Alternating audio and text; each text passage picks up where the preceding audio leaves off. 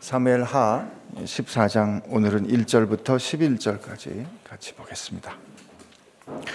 수리아의 아들 요압이 왕의 마음이 압살롬에게로 향하는 줄 알고 드고아의 사람을 보내 거기서 지혜로운 여인 하나를 데려다가 그에게 이르되 청하건대 너는 상주가 된 것처럼 상복을 입고 기름을 바르지 말고 죽은 사람을 위하여 오래 슬퍼하는 여인같이 하고 왕께 들어가서 그에게 이러이러하게 말하라고 요압이 그의 입에 할 말을 넣어주니라. 드고와 여인이 왕께 아랠 때에 얼굴을 땅에 대고 엎드려 이르되 왕이여 도우소서 하니? 왕이 그에게 이르되 무슨 일이냐 하니라. 대답하되 나는 진정으로 과부이니이다. 남편은 죽고 이 종, 여종에게 아들 둘이 있더니 그들이 들에서 싸우나 그들을 말리는 사람이 아무도 없으므로 한 아이가 다른 아이를 쳐 죽인지라 온 족속이 일어나서 당신의 여종 나를 핍박하여 말하기를 그의 동생을 쳐 죽인 자를 내놓으라. 우리가 그의 동생 죽인 죄를 갚아 그를 죽여 상속자 될 것까지 끊겠노라 하오니 그러한즉 그들이 내게 남아 있는 숯불을 꺼서 내 남편의 이름과 씨를 세상에 남겨두지 아니하겠나이다 하니 왕이 여인에게 이르되 내 집으로 가라. 내가 너를 위하여 명령을 내리랴 하는지라. 드고와 여인이 왕께 아뢰되 내 주 왕이여 그 죄는 나와 내 아버지 집으로 돌릴 것이니 왕과 왕이는 허물이 없으리이다. 왕이 이르되 누구든지 내게 말하는 자를 내게로 데려오라. 그가 다시는 너를 건드리지 못하리라 하니라. 여인이 이르되 청하건대 왕은 왕의 하나님 여호와를 기억하사 원수 갚는 자가 더 죽이지 못하게 하옵소서 내 아들을 죽일까 두렵나이다 하니 왕이 이르되 여호와께서 살아계심을 두고 맹세하노니 내 아들의 머리카락 하나도 땅에 떨어지지 아니하리라 하니라 아멘.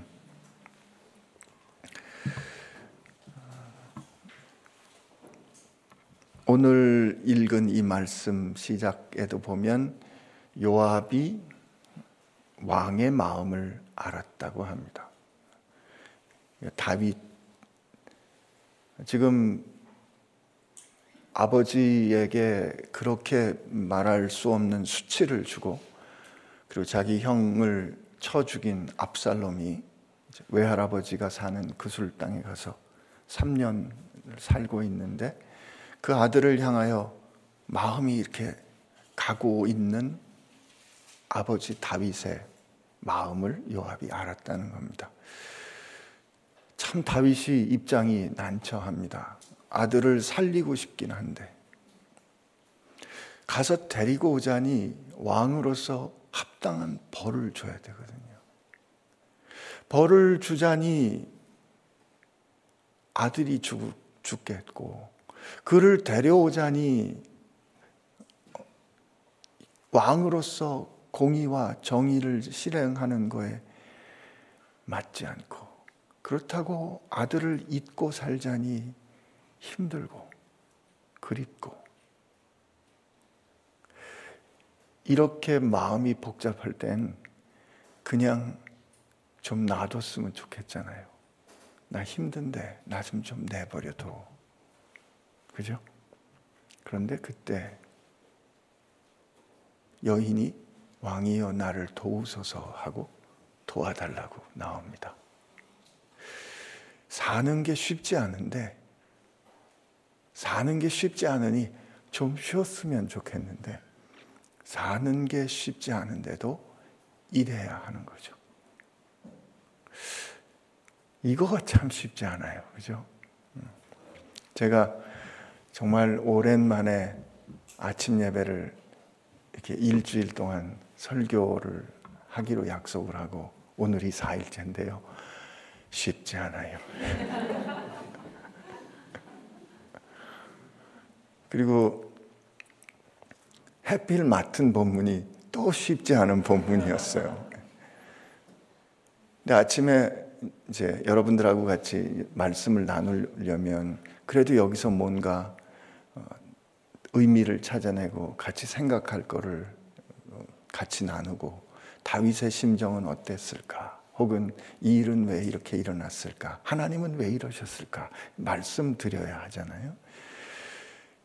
어, 설교하면서 어, 더군다나 이 아침에 이렇게 저렇게 복잡한 얘기를 길게 하는 거는 그건 덕이 되는 일이 아니고 어, 성도님들이 그러잖아요.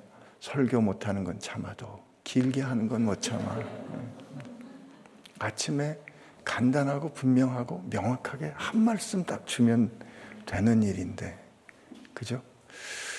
근데 설교를 하는 일이 많아지고 설교하는 어, 시간이 길어질수록 두려워지는 마음이 어떤 마음이냐면 나는 정말 하나님 마음을 내가 그렇게 다 아는 걸까? 내가 진짜 이 다윗을 다윗이 여기 다윗의 심정이 어땠다고 써 있지 않은데 그랬다고 내가 막 다 아는 것처럼 설명하는 게 과연 옳을까 하는 그런 질문이 들 때가 있습니다. 혹시 잘 모르겠으면 모른다라고 말해야 되는 거 아닐까? 근데 설교하는 사람이 올라가서 잘 모르겠습니다. 이렇게 말하는 것처럼 또 위험한 일도 없습니다. 그렇지만 잘 모르는 거를 너무도 쉽게 아는 것처럼 말하는 게 오히려 더 두려운 일이 아닐까, 더 위험한 일이 아닐까, 그런 생각을 해봅니다. 제가 그런 생각을 하게 된 이유가 지금 본문이 좀 쉽지 않기도 하기 때문이고요, 우선은. 두 번째는 제가 이제 한국에 돌아와 가지고 학생들을 가르칠 때 예과 2학년이면 19살, 한 20살 정도 되는 아주 파릇파릇한 청년들인데 그 친구들하고 죽음에 대한 이제 독서를 하게 됐습니다. 독서 지도를 하는데 그 퀴블러 러스라는 사람이 죽음에 대한 연구를 했어요. 어, 치료할 수 없는 그런 상황이 돼서 죽게 된 사람들, 연명 치료를 해야 될까, 소위 말하는 안락사를 해야 될까 하는 그런 일들을 이제 거기다 기술해 놓은 그런 책들을 놓고 읽고 난 다음에 이제 독서 토론을 하는데요. 제가 이제 그걸 지도하고 하려고 앉아 있는데, 자, 그럼 지금부터 시작해 볼까? 그랬더니, 어, 사회를 맡은 친구가 말투를 탁 바꾸더라고요. 조금 전에 이제 예, 제가 예를 들어서 학생이라면 신기야, 너 어떻게 지냈어? 뭐 이렇게 하다가 독서 토론을 시작하니까 신기하고 이제부터 말씀해 보시죠 하고 말하는 톤도 바꾸고 그 질문에 대해서 어떻게 생각하십니까? 하니까 준비를 해온 거죠. 근데 그 질문에 대해서 그냥 청산유수로 이렇게 이럴 때는 제도를 이렇게 바꿔야 하고 의사는 이렇게 해야 하고 환자는 이렇게 해야 됩니다. 척척 대답을 하는 거예요. 제가 그 모습을 옆에서 지도를 하는데 야, 참 우리 학생들이 슬기롭다 하는 생각보다는 이럴 수 있나 하는 생각이 뭔가 잘못됐다 하는 생각을 했습니다. 치료할 방법이 없고 어찌해야 할 바를 모르는 중병 앞에 섰을 때 그때 사람들이 느끼게 되는 가장 정직한 반응과 가장 정직한 답은 모르겠다예요. 막막하다예요. 그런데 그 막막함이나 모르겠을 상황을 마치 너무도 자기는 거기에 대해서 해결책을 아는 것처럼 척척 빠르게 답을 해대는 사람을 보면서 아, 이건 아니다. 그래서 우리 그 프로그램 없앴습니다. 교회 와서 설교를 듣고 가면 그냥 답이 있는데 내 인생의 진퇴양난은 그렇게 쉽게 해결이 안 되잖아요. 제 믿음이 없는 거죠. 그냥 기도하면 기도하면 생각할 것도 없고 고민할 것도 없고 주님께서 답을 탁탁 주시고 그 주님께서 답을 탁탁 주시는 대로 하면 문제가 착착 해결이 되고 그랬으면 좋겠는데 그래서 그냥 내 사는 모든 날들이 주와 같이 길 가는 거 즐거운 일 아닌가. 한 걸음 한 걸음 주 예수와 함께 날마다 그렇게 매일 살았으면 좋겠는데 우리 인생의 진퇴양난은 그렇지 않다고요. 설교를 들으면 한 방에 끝날 것 같은데 그게 아니라고요. 나는 그래서 오늘 같은 본문이 위로가 됩니다. 다윗에게도 골리앗을 향하여 당당하게 마주서고 내가 무시하는 그 만군의 여호와의 이름으로 내가 나가노라 하고 그 거인 골리앗을 쓰러뜨리는 순간이 있었어요. 그러나 아들을 사랑하는 그 마음 때문에 이러지도 저러지도 못하는 다윗을 성경은 인정해 주더라 이거죠. 사울 왕을 죽일 수 있는 기회에 여호와의 기름 부음 받은 자를 나는 내 손으로 죽이지 않겠다라고 그 단호하고 분명하게 깨닫는 순간도 있지만 어떻게 할지 모르는 그런 순간을 살아내야 했던 것이 하나님 마음에 합한 다윗의 삶이었다는 그 증언이 위로가 되는 겁니다. 그래서 여러분과 제가 쉽지 않은 날에 어찌할 바를 모르면서도 그 어찌할 바를 모르는 그 상황 가운데에서도 어떤 결정을 하는 그 일이 괜찮다. 믿음이 없는 게 아니다. 그럴 수 있다. 저는 그렇게 느껴져요. 아멘 안 하실 줄 알았어요.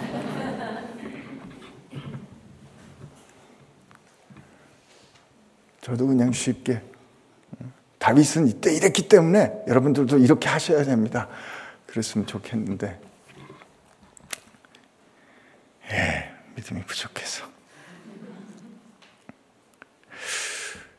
그리고 나서 이제 그 다윗의 심정이 저는 그, 렇지만 이게 어, 다윗의 신앙 우리가 본받아야 하는 모습인 거죠. 도망가지 않는 거죠. 자기 문제가 그렇게 자기 속에 끌탕하는 문제가 있음에도 불구하고 다윗은 왕의 자리에 가 앉고 자기가 해야 할 일을 합니다. 여러분 이게 영성이에요. 이게 영성이라고요. 힘들고 어려우면 짐 딱 싸가지고 기도원 들어가는 것도 영성이지만 힘들고 어려울 때 그 자리에 붙어 있는 거 이게 영성입니다. 세상은 두 번째 사람들이 주로 지킵니다.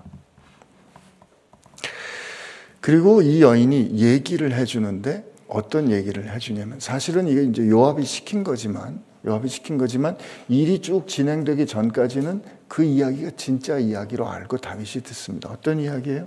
참 부끄럽고 수치스럽고 안타깝기 그저 어려운 이야기입니다. 저는 참 과부입니다. 여자의 행색을 보니까 오랫동안 치장도 안 하고 오랫동안 누군가 죽은가를 죽은 사람을 위해서 슬퍼하는 모습으로 여인이 왔는데 왕이여 저를 도우소서 하는데 얘기를 들어보니까 남편은 죽었고 아들이 둘 있는데 아들이 둘 있는데 그 둘이 있지 철없이도 들에 나가서 싸우다가 그 싸우다가 아무도 말리는 사람이 없으므로 한 아들이 다른 아들을 죽였습니다. 여러분 지금 한 아들이 다른 아들을 죽인 그 상황의 어미의 심정이 어떻겠어요?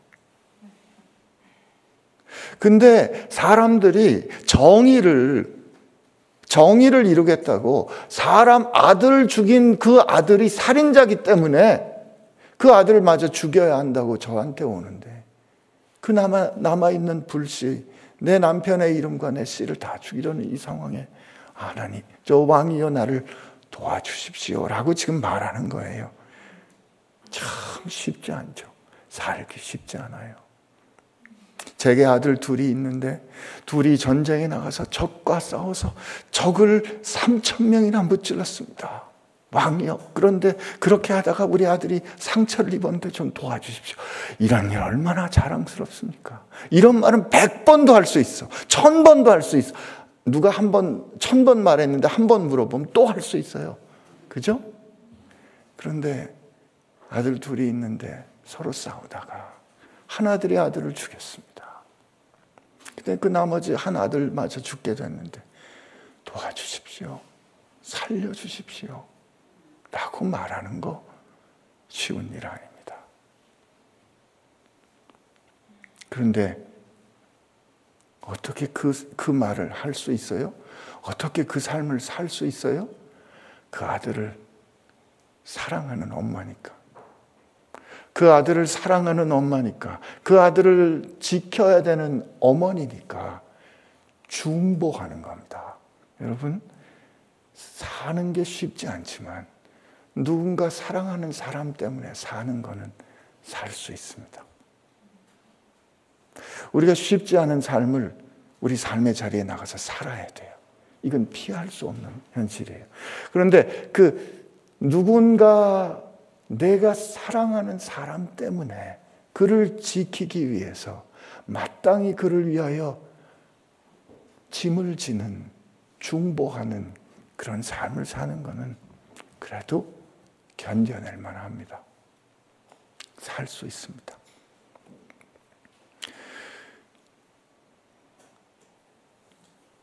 다윗 아 사도 바울이 하나님의 부르심 받고 예수님 만나고 난 다음에 사는 게 그렇게 쉽지 않았어요. 여러분 잘 아시잖아요. 예루살렘 교회에서 그를 받아들여 주지 않았거든요. 그가 이 사도인지 아닌지도 의심을 받고 그가 옥중에 갇혔을 때 그가 옥중에 갇힌 게 하나님께서 벌을 주셨기 때문이라고 비난하는 사람들도 있었고 그의 인생 그렇게 쉽지 않았습니다. 어, 빌립보서에 보면 내가 차라리 떠나 주님 곁에 주님과 함께 있고 싶다 이런 말을 쓰거든요. 이 무슨 뜻이에요? 죽고 싶다예요. 우리 성경책 너무 거룩하게 읽어가지고 그 감정을 자꾸 그, 근데 그냥 사도 바울이 나 지금 딱 죽었으면 좋겠다. 그런데 내가 그렇게 하지 않는 이유는 너희 때문이라고 말합니다. 고린도 후서에 보면 사, 도 바울이 이렇게 편지를 씁니다. 그런즉 누구든지 그리스도 안에 있으면 새로운 피조물이라 이전 것은 지나갔으니 보라 새 것이 되었다. 지금 우리 얘기하는 거예요. 그리스도 안에 있으면 여러분과 제가 새로운 피조물이 됐어요. 이전 것은 지나갔으니 새 것이 된 거죠. 근데 이렇게 새 것이 되도록 한 이유가 있다고요. 그 이유가 그 다음에 모든 것이 하나님께로부터 났으며 그가 그리스도로 말미암아 우리를 자기와 화목하게 하시고 이게 새롭게 된 거예요. 하나님의 원수 됐었는데 이제 하나님과 그 원수 된 것을 화목했어요. 용서해 주심으로 말미암아 관계가 회복된 거죠. 그런데 그렇게 하시고 또 우리에게 화목하게 하는 직분을 주셨습니다. 곧 그리스도 하나님께서 그리스도 안에 계시사 세상을 자기와 화목하게 하시며 그들의 죄를 그들에게 돌리지 아니하시고 화목하게 하는 말씀을 우리에게 부탁하셨느니라. 이 화목하게 하는 사람이 되기 위해서 여러분과 저를 왕 같은 제사장에 로 세우셨는데 제사장은 어디에 서냐면 하나님과 세상 가운데 섭니다. 하나님의 말씀을 들어 세상에 전하고 백성들의 죄와 백성들의 부족함을 들어 하나님 앞에 엎드려 중보하는 게 왕 같은 제사장. 이렇게 사는 삶이 쉽지 않습니다. 그러나 하나님은 우리가 사는 것이 쉽지 않더라도 우리를 왕 같은 제사장의 자리로 새롭게 빚어서 우리가 해야 할 일의 자리, 오늘 그 쉽지 않은 삶의 자리로 우리를 내보내십니다. 뭘 하라고요? 중보하라고요. 우리가 누군가의 부끄러움을 내 부끄러움으로, 누군가의 어려움을 내 어려움으로 하나님 앞에 가지고 나가서 그 사람 때문에 혹시 어려움을 겪고 그 사람 때문에 우리가 혹시 부끄러움을 겪는 거는 하나님 말씀하시는 거예요. 괜찮다. 그리고 그때 살 수 있다. 말씀해 주십니다. 사는 거 쉽지 않은데 우리 우리 자리에서 버텨야 합니다. 뭐 하면서 누군가 사랑하는 사람을 위하여 중보하면서 버텨야 합니다. 그리고 세 번째 어, 여인에게 이제 그렇게 간절히 얘기를 합니다. 간절히 얘기를 하니까 이제 왕이 8절에 왕이 여인에게 이르되 내 집으로 가라 내가 너를 위하여 명령을 내리리라. 뭔가 긍정적인 답을 해줘요. 그랬더니 여인이 또 답을 어, 말 요청을 합니다. 드고와 여인이 왕께 하려되 내 주 왕이여 그 죄는 나와 내 아버지 집으로 돌릴 것이니 왕과 왕위는 허물이 없으리이다. 이게 무슨 뜻인가 하면 다시 중보하는 모습인데 여인도 알아요. 누군가 쳐 죽인 사람을 죽이는 어, 이 살인죄는 목숨은 목숨으로 갚아야 되기 때문에 그, 그 사람을 살려주는 결정을 하는 거 쉽지 않다고요. 근데 이 여인이 한 얘기가 묘하게 창세기 4장에 있는 가인과 아벨의 이야기하고 닮았어요. 가인과 아벨이 들에 있다가 어, 하나님이 자기의 제사를 받지 않은 걸 보고 화가 나서 가인이 아벨을 쳐 죽이잖아요. 근데 하나님이 가인을 살려주시죠. 그죠? 그 이야기가 토라에 기록됐기 때문에 다윗이 알고 있었을 거예요. 참, 이, 그 이야기 들려주는 거죠. 근데 분명히 성경에는 사람을 의도를 가지고 죽인 사람은 죽음으로 심판하도록 돼 있는데 그를 살려두는 것은 혹시 하나님 앞에서 잘못 판단한 것이 될 수 있으니까.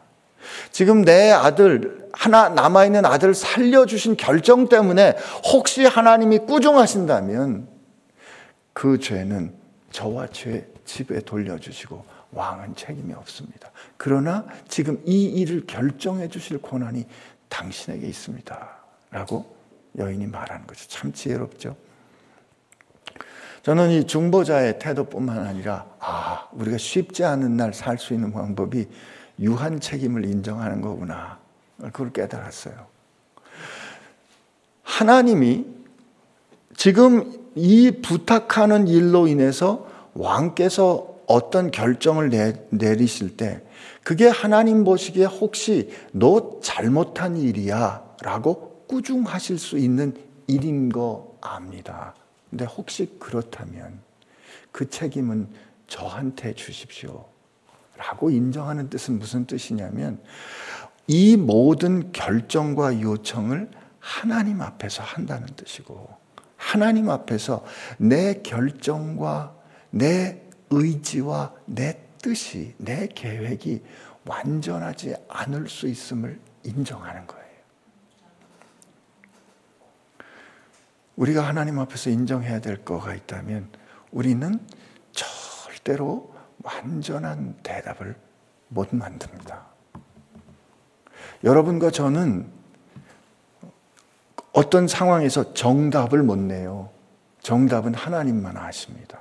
다만 우리는 그 상황에서 내가 할 수 있는 최선을 다하는 거죠. 하나님의 뜻을 비추어 하나님께 여쭙고 하나님 앞에서 이렇게 하는 것이 하나님 기뻐하시는 일이겠지요 라고 결정하는 그것이 우리가 하나님 앞에 최선을 다하는 거지만 그 최선을 다하는 것엔 항상 부족함이 있어요. 그 부족함을 인정하는 이게 유한 책임을 지는 거예요. 여러분과 저는 무한 책임을 질 능력이 없습니다. 우리가 유한 책임을 인정한다는 것은 우리의 부족함, 우리의 연약함은 하나님께서 채우신다. 하나님께서 부족하고 어리석은 우리의 판단을 들어 그분의 온전하신 경륜으로 역사하신다. 이게 유한 책임을 인정하는. 그래서 지금 내가 해야 할 것을 나 몰라. 답을 몰라. 그러니 나 안 해가 아니라 지금 내가 알고 있는 그 범위 내에서 내가 할 수 있는 일을 가지고 내가 할 일에 대해서 결정하고 책임지는 일. 그게 쉽지 않은 날에 성도들이 살아내야 할 삶의 방법이 아닌가 오늘 아침에 생각해 봅니다. 사는 것 쉽지 않습니다. 답 쉽지 않습니다. 그러나 도망 못 갑니다. 그때 우리가 그렇게 살아 이 쉽지 않은 삶의 자리로 나가서 살아야 할 때 내가 사랑하는 사람들을 위해서 내가 져야 되는 짐이라면 기꺼이 지셔도 됩니다. 그리고 그 일, 그 문제에 대해서 내가 완전한 대답을 못 주는 것 때문에 낙담하지 마시고, 내가 할 수 있는 일이 기껏해야, 문제는 타산 같지만 내가 할 수 있는 일이 기껏해야 티끌 같다고 할지라도 낙담하지 마시고, 그 티끌을 붙잡고 해낼 때 하나님이 그 티끌을 주님 손에 들린 오병이어로 쓰실 겁니다. 의한 책임을 인정하시고 무한하신 하나님 손에서 여러분의 유한 책임을 다하는 오늘 하루 되시기를 축복합니다. 같이 기도합시다.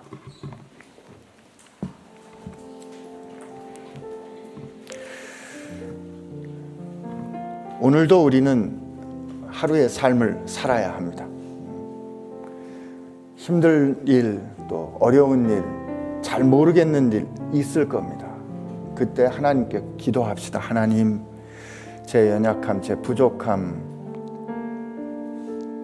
하나님 다 아시지 않습니까? 도와주십시오. 그리고 하나님 이게 제가 할 수 있는 최선이고 또한 진심입니다. 이렇게 결정하고 헤아리고 고백하고 말하고 행동하는 하루 되게 하여 주옵소서. 이렇게 우리 하나님 앞에 같이 기도합시다. 하나님 아버지 오늘도 다윗의 삶을 봅니다. 그가 그 마음의 어려움이 있는 가운데도 삶의 자리에 나갔던 것처럼 하나님 우리도 그렇게 우리 삶의 자리에 나갈 수 있도록 하여 주옵시고 하나님 하나님 사랑하는 사람을 위하여 기꺼이 수치의 자리에 섰던 것처럼 하나님 오늘 하루 살 때 우리의 힘이 붙이고 우리의 힘이 연약할지라도 사랑할 사람 사랑해야 하는 사람을 위하여 그 자리에 서는 사람들 되게 하여 주옵시고 그러나 하나님 우리가 할 수 없는 것도 인정하고 할 수 없는 것도 알기에 그 모든 것을 채우시는 하나님 손에 우리의 결정 올려드리는 하나님의 사람들 되게 하여 주옵소서. 아 주님 이게 될 말입니까? 이, 이 빈들에서 이 밤에 이 많은 사람들을 저희들에게 먹이라고 하시면 주님 어떻게 합니까? 주님 말씀하실 때 불평만 하지 않고 투덜대지만 않고 주님 여기 보리떡 다섯 개와 물고기 두 마리 가진 어린아이가 있는데 이게 소용이 될까요? 그러나 주님 앞에 가지고 나아갈 때 주님이 그 적은 것, 그 겨자씨 같은 것을 들어 산을 옮기고 많은 사람들을 먹이는 놀라운 하늘의 역사를 이루신 것 기억하는 사람들 되게 하여 주옵소서. 인생에 내게 주신 책임의 분량을 지혜롭게 인정하고 사랑하는 사람들을 위하여 오늘 좀 피곤하고 힘들더라도 우리가 해야 할 삶의 자리로 나가는 주의 백성 되기로 결심하오니 주여 우리를 도와 주옵소서. 우리의 부족하고 작은 헌신을 기뻐 받으시는 우리 예수님의 은혜와 우리가 그렇게 일어설 때 기뻐 춤추시는 하나님 아버지의 사랑하심과 사실은 하나님께서 다 하시면서도 야, 너 참 잘했다 칭찬해 주시는 성령님의 역사하심이 사는 게 쉽지 않을지라도 도망가지 아니하고 주님 주신 힘을 입어 그 삶의 자리로 나아가기로 결심하는 교회와 지체 가운데 함께 하시기를 주의 이름으로 축원하옵나이다. 아멘.